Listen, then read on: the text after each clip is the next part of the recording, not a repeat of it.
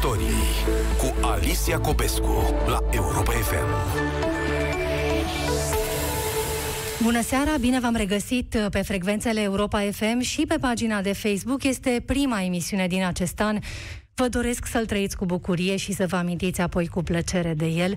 O mare provocare și în acest an, pandemia, care încercăm să-i venim de hack prin vaccinare. Și chiar Ministrul Sănătății este în direct la Piața Victoriei, în direct de la Minister Vlad Voiculescu. Bună seara!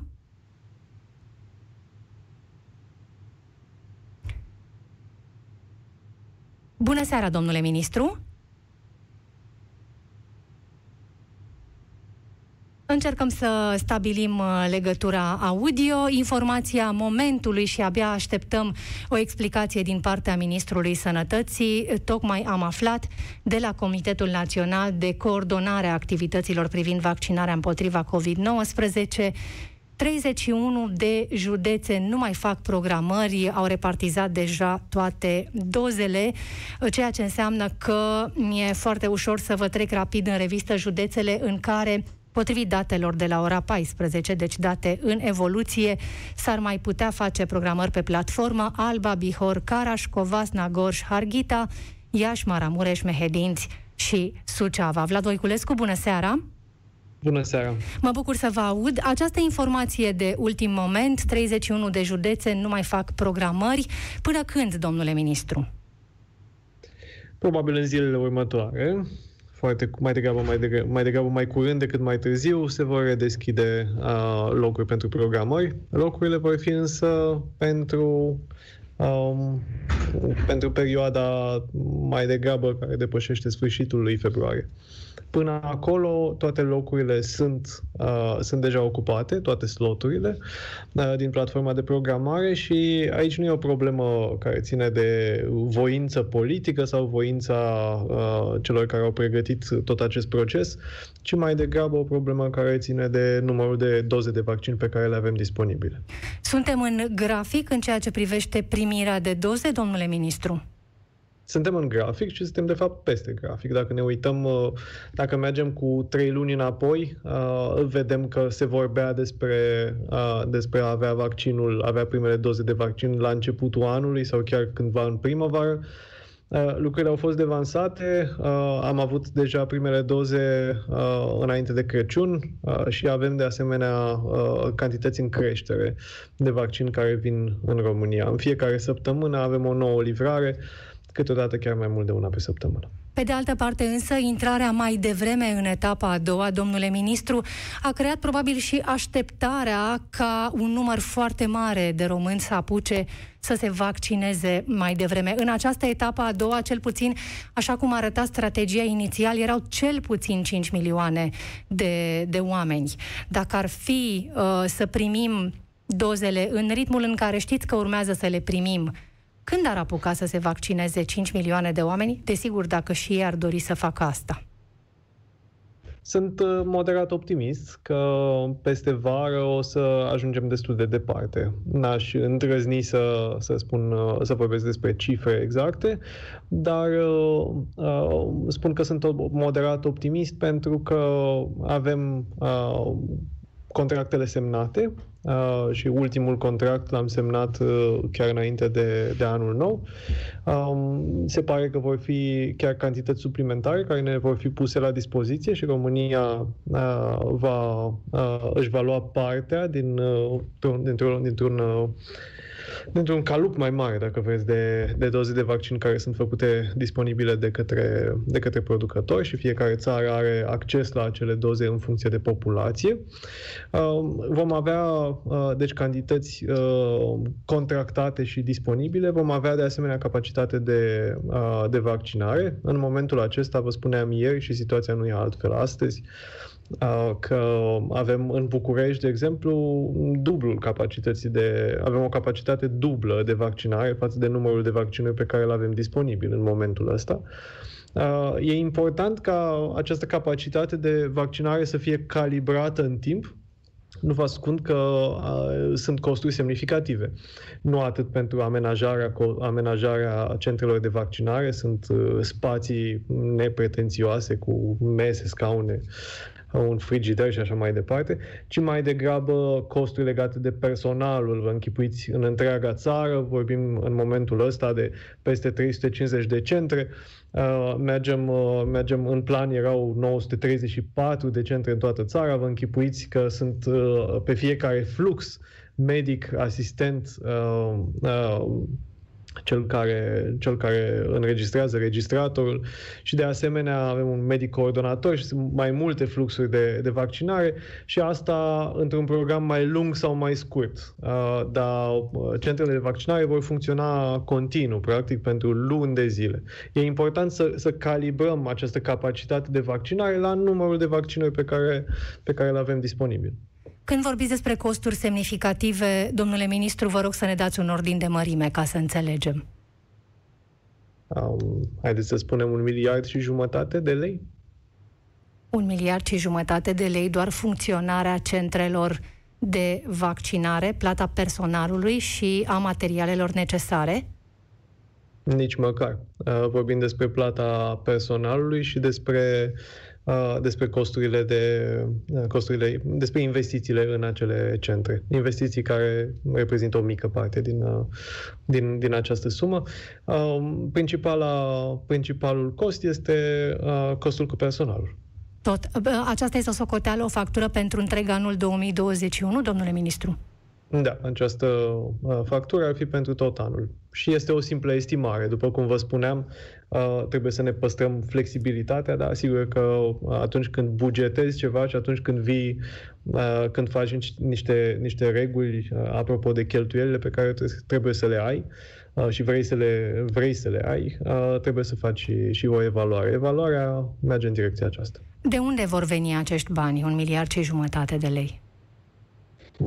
În momentul acesta uh, știm că o parte dintre ei vin de la, uh, de la bugetul de stat, o parte uh, vor fi recuperați din fonduri europene și aici au fost ceva eforturi făcute de Ministrul Finanțelor, domnul Nazare, și Ministrul, Ministrul Fondurilor Europene sau Investițiilor și Proiectelor Europene, domnul Ghinea. Lucrăm împreună la, la proiectul ăsta. Când spuneți din bugetul de stat, vă referiți cumva la bugetul sănătății? Bugetul sănătății e o parte a bugetului de stat, nu e, nu e un buget separat. Uh, încercăm să vedem lucrurile așa. Dacă ar trebui din bugetul Ministerului Sănătății, respectiv al Casei Naționale de Asigurări, să suportăm atât costurile, costurile vaccinurilor cât și costul vaccinării, Uh, probabil că n-ar rămâne multe, uh, n-ar rămâne foarte mult pentru medicamente, pentru spitale și pentru toate, toate celelalte lucruri. Deci vorbim despre bugetul țării și vorbim despre un uh, proiect, probabil principalul proiect ca importanță al acestei țări în anul 2021. Acești bani, dacă sunt necesari pentru vaccinare și e musai să-i găsiți, domnule ministru, unde îi căutați, de unde îi luați? Dincolo de fondurile europene, am înțeles. Din ca, de la Casa de Asigurări de Sănătate n-ar mai rămâne nimic, înțelegem, dacă s-ar finanța de acolo vaccinarea. Deci de unde altundeva? Cum spun, discuțiile uh, nu se vor purta în felul ăsta, nu vom tăia cheltuieli, cel puțin eu voi opune uh, oricărei idei de, de, de genul acesta, să tăiem uh, cheltuieli de la sănătate din oriunde altă parte. Uh, ci mai degrabă e un efort național pe care trebuie să-l suportăm de la bugetul de stat. Dacă asta înseamnă tăieri în altă parte, uh, nu știu, dacă să fiu cinstit, nici nu mă interesează foarte tare în momentul ăsta. Nu cred că are cineva vreo dilemă asupra importanței procesului de vaccinare. Um, dar cele 240 de milioane de euro care înțelegem că vor ajunge la autoritățile locale în contul cheltuielilor pe care le-au suportat în timpul pandemiei, domnule ministru, acelea de unde vin? Mm, există, există încă din anul 2020, de, de pe la mijlocul anului, au fost bugete alocate pentru, uh, pentru autoritățile publice locale, pentru efortul făcut de acestea, de exemplu pentru costurile de carantină. Uh, mecanismul a funcționat și n-a funcționat. Sunt, uh, sunt lucruri care ar fi putut să meargă mai bine și sper să le îmbunătățim. Uh, dar bugetul este același. Uh, când vorbim despre bugetul uh, pe care l-au la dispoziție toate ministerele, Vorbim pe de o parte de uh, bugetul de stat, adică cel format din bugetul de stat, adică încasările pe care le are statul, uh, apoi vorbim de fonduri europene și apoi sigur că putem să mai discutăm despre alte surse de finanțare, dar care până la urmă tot prin bugetul de stat cresc, precum, trec, precum, uh, uh precum uh, împrumuturi de, la, uh, de pe piața liberă sau uh, prin Banca Mondială, Banca Europeană de Investiții, Banca Europeană pentru Reconstrucție și Dezvoltare. Sunt diverse mecanisme de finanțare, dar gălețile mari, dacă vreți, uh, sunt astea. Bugetul de stat, fonduri europene. Restul este, uh, vorbim de câte o picătură aici acolo. Explicați-mi un pic, e prima dată când uh, detaliem așa sume. Sunteți de acord în primul rând cu aceast, acest total de 240 de milioane de euro pe care îl revendică administrațiile locale în contul eforturilor făcute în pandemie? Iertați-mă, nu sunt la curent cu suma. E prima dată când aud suma asta. Poate mi-a scăpat mie. Adică sunt sigur că dacă, dacă dumneavoastră o citați, probabil că o citați de undeva. Dar Casa de Asigurări de Sănătate, ați putea spune, domnule ministru, ce factură aduce la final de, de 12 luni de pandemie? Ne imaginăm că și acolo sunt costuri fantastice. Costurile sunt uh, de domeniul fantasticului, dacă vreți. Pe de o parte sunt uh, uh, nu e foarte departe de buget, uh, adică de, un buget e un plan. Uh, execuția bugetară este ceea ce, se execu- ceea, ceea ce se realizează, ceea ce se cheltuiește, dacă vreți, din acel plan sau dacă vorbim de venituri, invers, ceea ce veniturile care au fost colectate. Uh, la Casa Națională de Asigurări de Sănătate vorbim mai degrabă despre, despre cheltuieli. Uh, cheltuielile au avut o, o, o structură foarte diferită anul acesta la Casa Națională de Asigurări de Sănătate. Pe de o parte au fost cheltuieli mai mici cu uh, serviciile obișnuite, pentru că multe servicii nu au fost accesibile din nenorocire pentru, pentru pacienții din România, uh, care, nu au, care nu au mers la spital și câteodată nu au putut merge la spital și asta e în sine o nenorocire. Pe de altă parte, uh, modelul în care a funcționat Casa de Asigurări în care funcționează de mulți ani este cel al, al acelui, prin, funcționează prin acel mecanism numit DRG, în care, uh, practic, casa cumpără servicii și știe, fiecare spital știe cât primește pentru un anumit serviciu. Uh, e un mecanism un pic mai complicat, dar la final fiecare spital știe aproximativ cât primește pentru serviciu X sau Y, pentru apendicită, pentru uh, o internare de un fel sau de altul. Uh, în, uh, în contextul acesta al pandemiei, casa a plătit uh, uh, mai degrabă la cost. Adică a plătit toate costurile atât timp cât acele costuri puteau fi uh, Uh, puteau fi uh, validate de către, uh, de către casele județene de asigurări de sănătate, respectiv puteau fi arătate, demonstrate de către, de către spital. E un mecanism diferit care a dus evident la, la rezultate diferite. Și în final, factura a fost de cât? Nu pot să vă spun cât a fost cu totul factura, um, factura Casei Naționale de Asigurări de Sănătate. Ar trebui să am date care, pe care să pot să le compar și să pot să, să separ clar lucrurile între ceea ce a fost în primele luni ale anului, ce a fost la sfârșit, cu diverse me- mecanisme care s-au schimbat de-a lungul anului. Uh, nu, am, uh, nu, nu avem tipul acesta de rigoare în acest moment. Uh, dar e, uh, este într-adevăr o discuție pe care o avem acum. Așteptăm și uh, uh, chiar în aceste zile va fi numit uh, noul președinte al Casei Naționale de Asigurări de Sănătate și asta este una dintre analizele pe care, pe care va trebui să le facă cu siguranță pentru a ști cum bugetăm în acest an, care s-ar putea să fie, uh, s-ar putea să necesite continuarea mecanismelor de anul trecut sau, uh, sau, sau schimbarea acestora. Astăzi, uh, în ședința de guvern, uh, ați operat câteva schimbări uh, în strategia de vaccinare, adăugând categorii în etapa a doua, scoțând unele categorii și trimițându-le undeva la începutul etapei a treia. Ne puteți explica un pic ce ați adăugat și de ce, ce ați amânat și de ce? E simplu. Uh, în, uh, sau mă, e simplu, dar, dar puteți să vă imaginați că această discuție nu a fost una simplă. Uh, dar uh, e simplu în sensul că a trebuit să, atunci când lucrurile sunt foarte complexe, trebuie să încerci să simplifici principiile. Principiile sunt uh, următoarele. trebuie să vaccinăm, în primul rând, acele categorii de persoane care sunt uh, cele mai vulnerabile.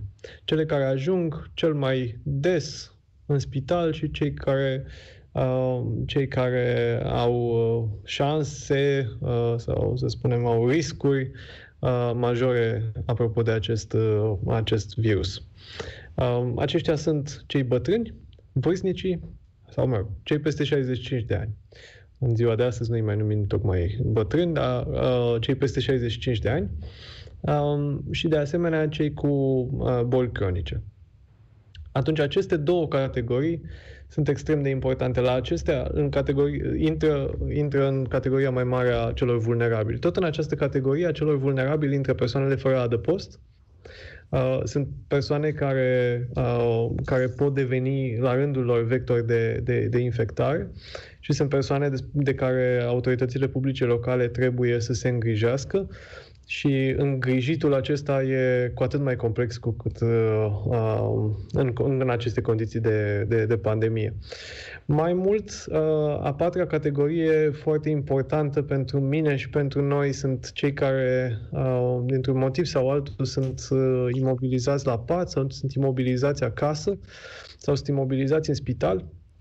Uh, de asemenea, cei care uh, îi îngrijesc uh, și cei care uh, locuiesc sub același acoperiș.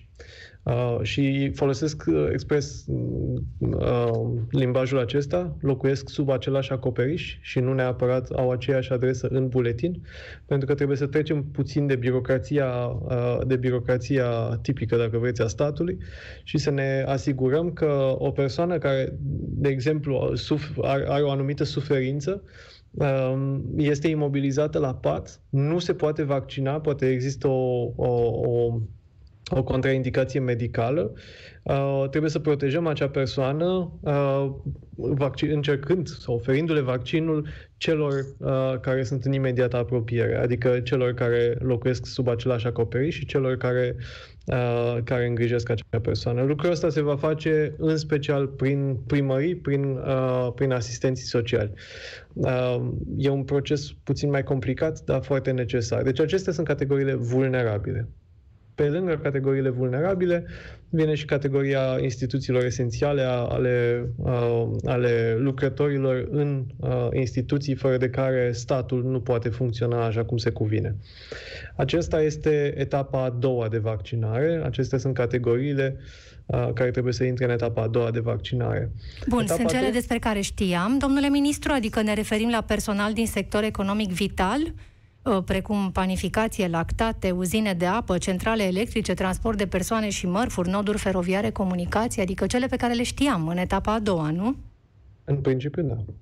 Plus personal din unități de învățământ și creșe? Da. A, au fost prioritizați cei prioritizați în sensul că incluși, în sensul de a include în, în etapa a doua toți cei care lucrează în învățământ. E, e important. Bun, dar ce aduce nou ceea ce s-a întâmplat astăzi, pentru că ceea ce ați decis astăzi sau ați legiferat uh, astăzi, pentru că pare că se extinde și mai mult numărul celor care ar trebui să aibă prioritate, dar în același timp constatăm că nu putem să vaccinăm mai repede decât ne vin vaccinuri. Și atunci cum prioritizați de fapt? În două feluri. Odată câțiva, cel, ultimele două categorii de, despre care v-am vorbit, și anume persoanele fără adăpost și persoanele care, uh, persoanele cu un anumit grad de handicap sau, sau, sau cele imobilizate uh, cu, și imunodeprimate care trebuie să, să fie îngrijite, aceste două categorii nu erau incluse. Ei bine, acum le-am inclus. De asemenea, ceea ce am uh, introdus în această hotărâre de guvern de astăzi este un procent care pentru mine unul e foarte important. Și anume procentul de 75% din toate vaccinurile disponibile, din toate vaccinările, respectiv din toate programările, care trebuie să fie, trebuie să meargă către persoanele vulnerabile. Adică Cu cei alte... trecuți de 65 de ani și cei care au boli cronice și cei fără adăpost și cei cu, uh, cu handicap. Um, uh, deci... Cum veți face asta tehnic? Pentru că în acest moment nu știm să existe în uh, sistem o selectare în funcție de categoria din care faci parte, atâta vreme cât ești în etapa a doua, te poți programa dacă există un loc, fără să existe o distinție între uh, tipul de, de, de pacient care ești. Aveți dreptate, aveți mare dreptate. Asta este și uh, întrebarea pe care, pe care ne-am pus-o noi. Răspunsul poate să aibă două componente în acest moment. În principiu, uh, dacă atunci când e vorba de programare, de ocuparea unor locuri care sunt, uh, care sunt uh, uh, limitate, ai fie posibilitatea să ai o platformă deșteaptă care să recunoască și să impună anumite limitări și nu suntem în momentul ăsta acolo, uh, nu avem această platformă care să impună automat acele limitări. Ce poți face este ca din alocarea de vaccin, respectiv din deschiderea de locuri, uh, într-un, într-un context sau altul, Uh, să poți să, să poți să limitezi lucrurile. Dar uh, noi suntem acum uh, la noi suntem acum la, la uh, capitolul reglementare. Înțeleg, dar pe de altă parte îmi imaginez că v-ați pus problema și cum puteți să aplicați dacă reglementați, dacă introduceți acest procentaj 75%, uh, cum vă asigurați că aveți mijloacele tehnice să-l și aplicați? Repet, din uh, alocarea vaccinurilor, uh, un exemplu este următorul. Uh, cămine de vârstnici sau alte sau centre pentru diali- centre de dializă. Acestea sunt locuri, doar, sunt doar două exemple de locuri în care vaccinurile pot fi direcționate în afara programării prin platformă. Da? Deci acolo avem vaccinări care nu apar în platformă. Și atunci, uh, în felul ăsta, poți să crești, uh, poți să crești numărul de, de vaccinuri care, care merg către, către persoanele vulnerabile. Și apoi, evident, că ne dorim ca platforma să poată să impună uh, din ce în ce mai multe limitări. Pentru asta sunt mulți colegi care lucrează zi și noapte la lucrul ăsta. Prin urmare, putem să întrevedem la un moment dat un soi de selecție pe care platforma îl va face în funcție de CNP, de exemplu, prin urmare în funcție de anul nașterii? Nu este exclus. Nu este exclus, dar în momentul acesta, uh, din, în primele zile, recunosc că am avut emoții uh, și m-am bucurat, uh, m-am bucurat să, să văd procentele din, după, prima, după primele 24 de ore de înscrieri. Până a doua zi, la orele, la orele 20, procentul era, dacă nu greșesc, undeva la 78% din vaccinuri mersese, din programări, uh, merseseră către, către oameni vârstnici și oameni cu o afecțiune cronică. Deci, peste 75%, acesta este targetul pe care, pe care l-am set, mi, l-am, mi l-am pus eu unul uh, și pe care l-am discutat în, uh, în Comitetul Național de, de Vaccinare de asemenea și toată lumea a fost de acord. Uh, acum l-am pus și în, uh, în hotărârea de guvern. Deci este, dacă vreți, lege și trebuie să fie pusă în practică de oricine organizează uh, lucrurile la, nivelul, la nivel mai de jos. Domnule ministru, dacă până la finalul lunii martie, după cum spunea premierul uh, Florin Câțu, ajung în România 2,4 milioane de, de doze care permit vaccinarea aproximativ un milion, un milion 300 de mii uh, de persoane. Când între... Iar etapa a doua pare să includă cel puțin 5 milioane de oameni. Când apreciați că am putea intra în etapa a treia? Și, de fapt, mai rămâne cineva în etapa a treia? Rămân foarte mulți în etapa a treia. Rămân foarte mulți uh, pentru etapa a treia și asta este și motivul pentru care nu e deloc exclus ca etapa a treia să fie împărțită. Uh, există în momentul acesta, dacă o să vedeți, dacă o să vă uitați pe textul hotărârii de guvern de astăzi, există în etapa a treia un punct A și un punct B și un punct C. Uh, iar punctul A, și despre asta cred că, că merită, merită să vorbesc, punctul A îi include pe toți aceia care sunt uh, care intră prin natura meseriei uh, sau prin natura activității în general, intră în, uh, intră în contact cu foarte mulți oameni. Vorbim despre uh, cei din uh, Uh, cei din uh, uh, bănci, dar vorbim de asemenea despre uh, florărese, despre cei care vând în piețe agroalimentare. Vorbim Casieri despre de la supermarketuri, nu? Sigur, Casieri din sigur. magazine? Vorbim de asemenea despre deținuți, dacă vreți. Uh, vorbim despre uh, cei care, uh, care sunt uh, despre azilanți, vorbim despre despre foarte multe alte categorii care, care prin natura meseriei, oameni care lucrează în fabrici de textile, acești oameni trebuie protejați înaintea altora, din punctul meu de vedere, pentru că dacă nu mai pot să merg, nu, nu au opțiunea telemuncii. Atunci când lucrezi la bancă și nu în front office, de exemplu, uh-huh. atunci poți să lucrezi de acasă. Și foarte multe dintre companiile mari din București, de exemplu, au, s-au mutat aproape complet uh, la ceea ce înseamnă telemuncă. Angajații de acolo au această opțiune. Cineva care lucrează într-o fabrică de textile nu are această opțiune. Cineva care trăiește din ceea ce vinde la piață nu are această opțiune și pot continua. Spuneați că sunteți uh, moderat optimist, dar sunteți în același timp reținut în a da uh, cifre cu privire la um, numărul de, de oameni care ajung să se vaccineze până la sfârșitul acestei uh, veri.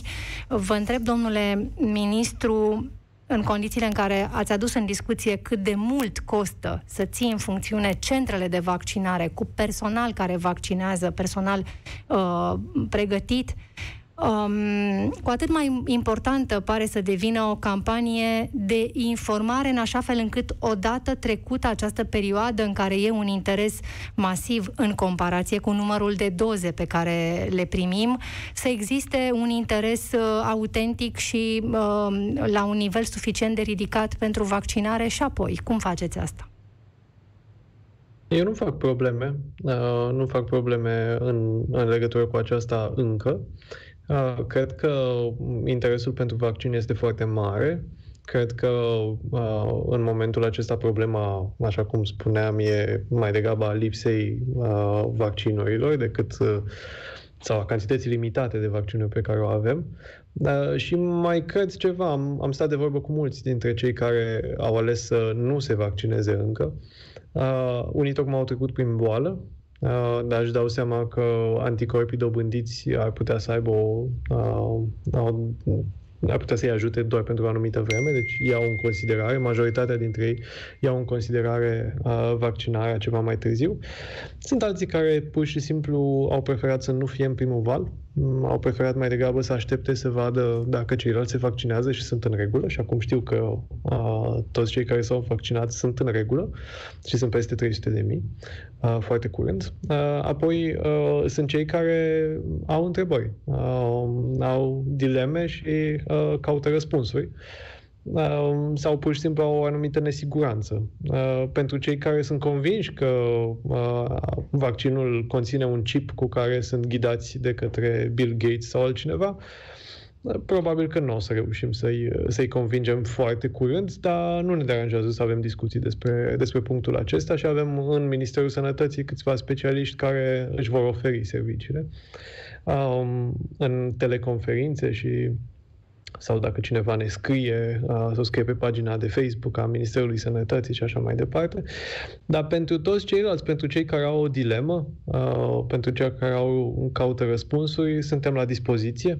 Uh, și încercăm să oferim informație medicală, informație validată științific și îndemnăm de asemenea ca uh, la un lucru foarte simplu. Uh, atunci când uh, vrei să-ți construiești o casă, ar fi bine să vorbești cu un arhitect, uh, ar fi bine să vorbești cu un constructor. Uh, de asemenea, dacă vrei să, uh, nu știu, uh, dacă vrei să afli ceva despre, despre un vaccin, care este un produs medical, poate n-ar fi rău să vorbești cu un medic. Cum priviți faptul că Potrivit datelor pe care le avem până în acest moment, mai puțin de 50% în medie din uh, personalul din școli uh, are intenția de a se vaccina. Cred că mm, sunt același tip de, aceleași categorii enunțate puțin mai devreme. Cred că sunt foarte mulți care așteaptă să vadă ce se întâmplă, nu se grăbesc. Foarte mulți care au poate, sau probabil nu foarte mulți, dar cu siguranță o parte au încă întrebări și caută răspuns în mod cât se poate de onest. Credeți în redeschiderea școlilor pe 8 februarie, domnule ministru? Frumos uh, mod de a pune întrebarea. Uh, mi-aș dori. Mi-aș dori și câteodată uh, să crezi în ceva e, reprezintă e, e mai degrabă, are mai degrabă legătură cu ceea ce îți dorești decât, uh, decât cu altceva. Um, în momentul acesta nu avem niciun, uh, uh, nu avem cifre care să ne demonstreze că, că redeschiderea școlilor ar trebui amânată. Dacă mă întrebați acum o lună sau chiar acum vreo trei săptămâni, aș fi spus că sunt moderat pesimist.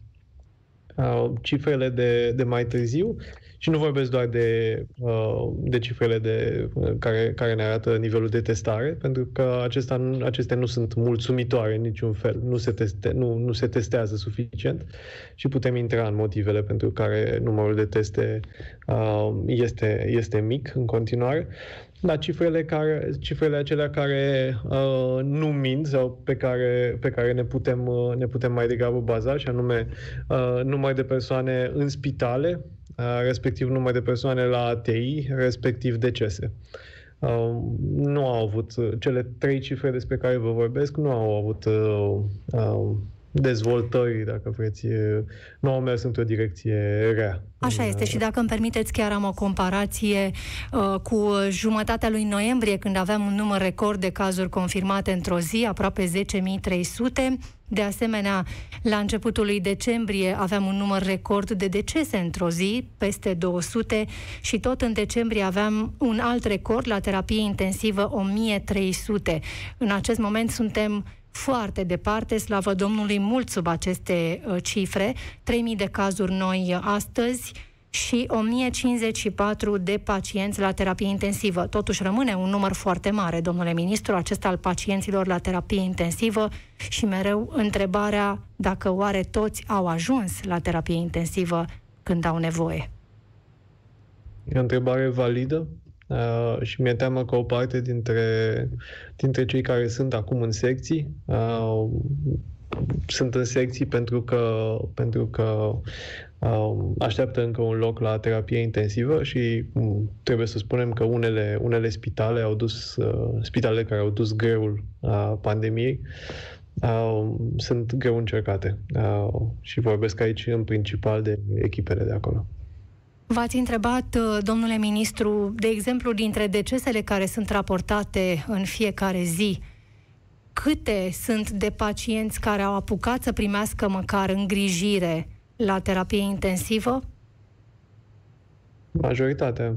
Uh, majoritatea covârșitoare. Um, asta este, uh, știu, știu din, din, din multe discuții pe care le-am avut pe această temă, Uh, știu că nu e, nu e deloc ușor pentru, uh, pentru spitalele care au uh, mulți pacienți. Uh, știu că pacienții, sau mi s-a spus că în acest moment pacienții care au nevoie de terapie intensivă ajung la terapie intensivă. Spuneați că se fac uh, insuficient de multe teste, prea puține teste, ca să formulez mult mai clar.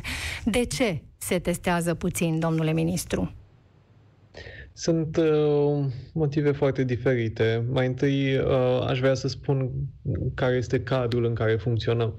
Uh, Ministerul Sănătății are contracte, mai știu numărul exact, dar sunt, uh, uh, cred că peste 100 uh, de contracte cu diverse centre. Uh, Uh, de testare. Uh, Ministerul plătește uh, pentru, pentru testarea în acele, în acele centre. Parte din banii recuperăm din, din fonduri europene cu oarecare întârziere. Deci există, există un cadru care ar trebui să care poate să dea rezultate. Dacă, dacă avem puține teste în momentul acesta, cred că sunt cel puțin două cauze. Unul, uh, foarte, uh, foarte mulți români uh, recurg la testele rapide. Uh, teste rapide care nu se raportează încă în întregime, deși există un ordin de ministru semnat de mine la sfârșitul anului trecut, Uh, care uh, și care ar trebui să fie, uh, care presupune că toate testele rapide ar trebui de asemenea să fie raportate. Mecanismul este greoi, și nu e mulțumitor în uh, uh, cât nivelul de, de raportare până în acest moment. Este greoi pentru că trebuie, uh, trebuie schimbată platforma informatică și asta s-a întâmplat uh, deja din informațiile pe care le am, dar toate laboratoarele, toate uh, spitalele, to- toată lumea care folosește uh, uh, testele acestea rapide ar trebui să raporteze uh, și mecanismele sunt diferite câteodată de la un județ la altul uh, și nu ne arată, uh, nu ne arată imaginea completă uh, a raportării uh, sau a testării mai degrabă. Uh, deci un motiv Dar este... asta înseamnă că nu avem nici imaginea corectă a cazurilor confirmate. Corect, corect, corect.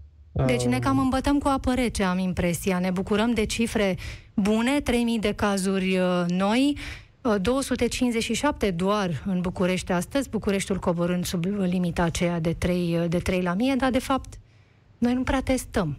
Adică M-aș uita degrabă, uh, nu spun că nu aveți dreptate, vă spun numai că m-aș uita de aceea întotdeauna, sau vă spun la ce mă uit eu și colegii mei ne uităm mai degrabă la cifrele acelea care nu mint. Uh, și anume uh, număr de decese, număr de persoane uh, la ATI, număr de persoane spitalizate. Uh, la, cu privire la teste, există un alt motiv pentru care uh, mulți uh, nu aleg să nu se testeze. Uh, virusul nemai fiind uh, ceva atât de, atât de atât de uh, surprinzător sau de detemut pentru, pentru unii, cum era la, la începutul pandemiei. Uh, știu și eu foarte mulți oameni care uh, au avut în familie cazuri și, uh, deși uh, cineva din familie a fost uh, internat, Uh, ceilalți au stat cu minți acasă uh, și nici măcar nu s-au mai, nu s-au mai dus să se testeze, ci mai degrabă, uh, mai degrabă au așteptat să vadă dacă, uh, dacă au uh, dacă au uh, simptome, respectiv dacă e nevoie să meargă la spital. Cu atât mai mult, uh, cei care la un moment dat s-au intersectat cu cineva cu COVID-19, cu SARS-CoV-2, uh, au luat infecția, dar, încă, dar nu-și mai știu, aduc aminte exact în ce context au luat-o, deci nici anchetele epidemiologice nu ajung la ei. Și cu anchetele epidemiologice e o altă discuție despre cum, uh, despre cum au fost făcute și despre cum... Uh, nu mai credem alte- de mult în ele, să știți, în anchetele epide- epidemiologice.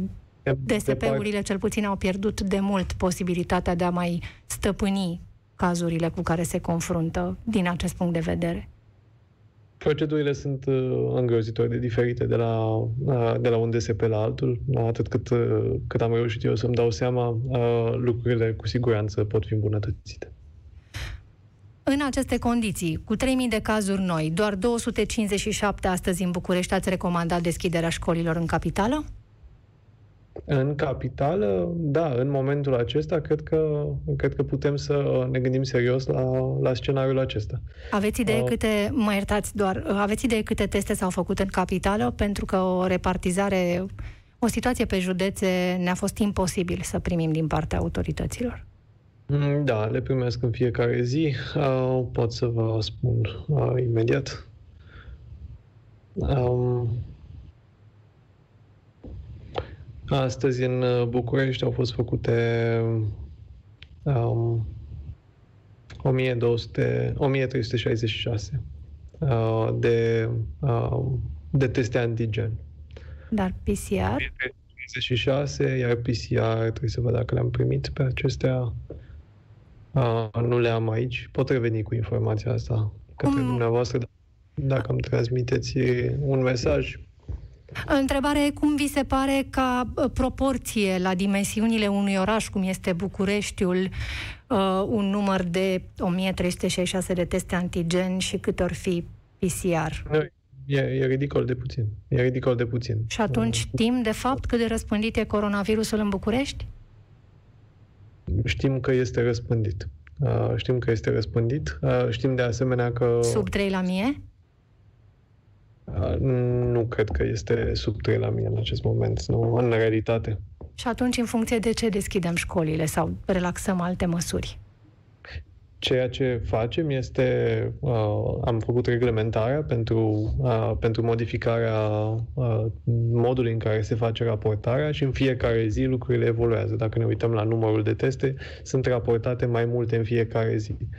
Dar, repet, sunt celelalte criterii care, uh, pe care cred că ne putem baza, și anume numărul de, de persoane la, uh, la ATI, respectiv numărul de decese. Și aici aveți o defalcare pe județe? Număr de persoane la ATI și decese? Aici avem o defalcare pe județe, da. Și Bucureștiul stă bine, ca să mă exprim așa?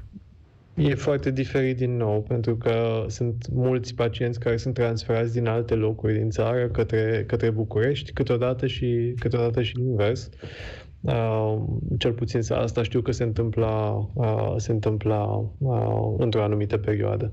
În momentul acesta nu știu de vreun caz care să fi fost uh, care să fi, pentru care să fi căutat locuri în București, să nu se fi găsească, dar nu, să nu se fi găsit, dar asta nu înseamnă că ce spun este că nu, am, nu a ajuns la mine această informație. Mm-hmm. Adică, de fapt, întrebarea e care este realitatea și în funcție de ce luăm această decizie, dacă avem semne de întrebare cu privire la mulți dintre parametrii pe care vrem să ne bazăm.